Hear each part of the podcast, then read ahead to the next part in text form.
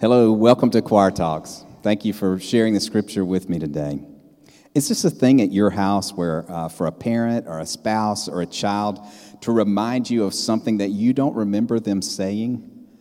The follow up statement might be something like, I told you that, but I don't think you were listening. Maybe it's just me, but that happens a lot at my house where someone is trying to communicate something, but I'm focused on something else and I don't really hear them. Last Sunday, our, our pastor, Michael Estes, preached from Psalm 138, and one of the points he made was about the fact that God is always speaking to us. And so, um, one, of, one of the stories he told about that was from 1 Samuel, when Samuel, as a boy, in the middle of the night, heard God's voice calling to him. And, and when he heard that voice and answered, then God spoke to him a message uh, that, that he wanted to send. I believe, I'm just convinced that God is speaking to us. He speaks to us at specific moments in our lives um, for specific purposes. Uh, and I also believe that God is speaking generally to us all the time through His Word, through uh, other believers, and through the circumstances in our lives. So, with that in mind, this, uh, this morning I got to Isaiah chapter 50 in my personal um, Bible study. And uh, it just really spoke to me also on this idea of, of listening to God. Um, in Isaiah 50, uh, God is communicating to his children. He has been communicating to his children, but they aren't listening, like me sometimes. They're not listening. They were focused on other things, the wrong things, and the consequences for not listening were unimaginably bad. So tonight, I want you to listen to a little bit of Isaiah 50 with me. Now, I've got to warn you, Isaiah is a difficult book as I've been reading it the last uh, couple of weeks. Sometimes you feel like you're being dropped down in the middle of a conversation between people that you don't know about things that you're not familiar with. Um, so it's a little bit hard to read. So let me kind of catch you up as best as I can. In Isaiah 50, uh, Israel and Judah have gone into exile the Assyrians and then the Babylonians have come and just destroyed their homeland and killed many, many of them. And so they are going through this, this horrible moment in their history. And out of all the terrible things that are happening to us in this world right now, nothing compares to what they went through. And so they are just in this catastrophe. And uh, the worst thing about it, though, is that according to Isaiah 50, it could have, the consequences for them could have been avoided had they been listening to God. So tonight, I want you to think about the danger of not listening to God. Here's verse 1 out of chapter 50. This is what the Lord says Where is your mother's certificate of divorce with which I sent her away? Or to which of my creditors did I sell you? Because of your sins, you were sold. Because of your transgressions, your mother was sent away.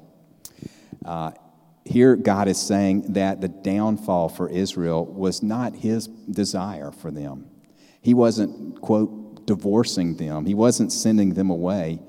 They were being exiled because of their own sinfulness, not because God desired it. Verse 2, he goes on, God still speaking says, When I came, why was there no one? When I called, why was there no one to answer? So here's the part where listening to God comes in. God was communicating to them all along. He sent them prophet after prophet, message after message, miracle after miracle, communicating to them, and yet they weren't listening. Um, when I called, why was there no one to answer? Is the sad question that God asks. So I had to stop, and, and I want you to stop and think about this. What, what warning or what teaching or what direction might God be trying to give you right now in your life that you are not listening?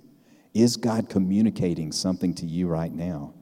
Are you stopping, spending time just listening to God? Or are you like me, somebody who somebody else has to say, I told you that, but you weren't listening? God goes on to say that his real plan was to rescue them. Uh, he says this Was my arm too short to deliver you? Do I lack the strength to rescue you? Uh, of course, the answer to those questions is no. God was easily able to rescue them and to prevent them from going into exile. So, is there something in, in your life that you're worrying about, that you're hoping for a good outcome, but you're not really seeking the Lord about? That you're not spending time in His presence to listen and hear what He might be telling you, how He might be planning to rescue you? Is it possible that He's trying to communicate a rescue to you right now that you're worried about, but not listening for? Verse 4 The sovereign Lord has given me a well instructed tongue to know the word that sustains the weary. Now, pause just a second. Here's one of those Isaiah things. Now, God is no longer the speaker. the speaker here is some, someone that Isaiah identifies only as the servant. Over and over, Isaiah talks about the servant. And so, this is a passage where the servant speaks. This servant is God's anointed, the future Messiah that is to come. And as you read Isaiah, it becomes even tonight when we read, it's going to become completely obvious that this Messiah is Jesus Christ. It is so awesome to read these words written perhaps 700 years or so before Christ came. And yet it's obvious to us as modern day readers and listeners that, that it is Jesus that he's talking about. So here's the voice of Jesus The sovereign Lord has given me a well instructed tongue to know the word that sustains the weary. He wakens me morning by morning. He wakens my ear to listen like one being instructed. That's the part I wanted you to catch.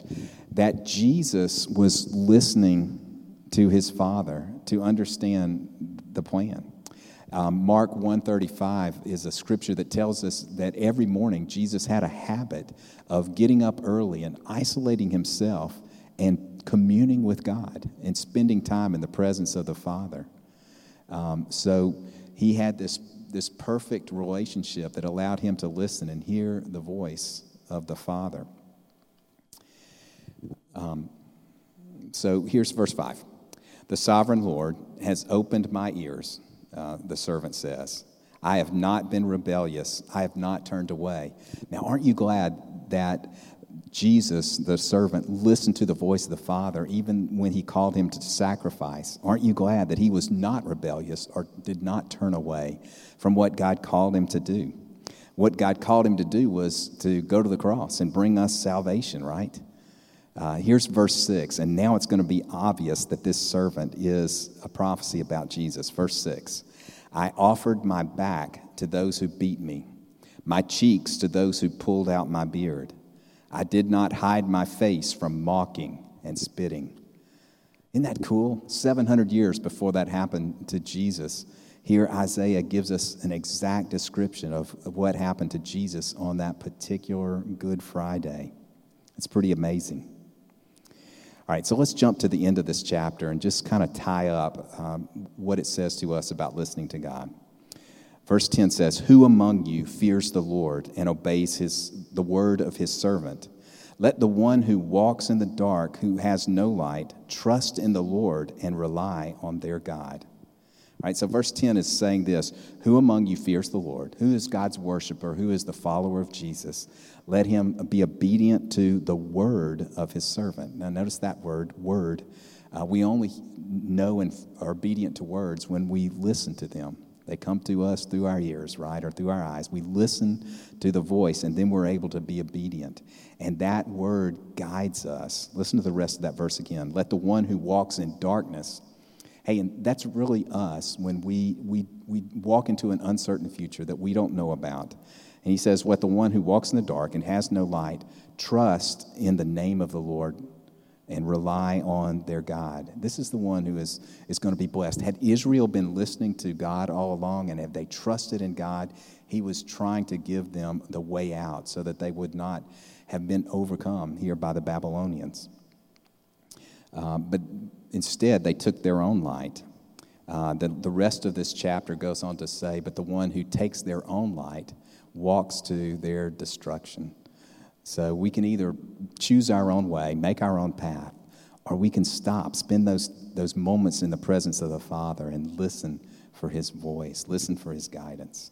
We show our faith by stopping to listen.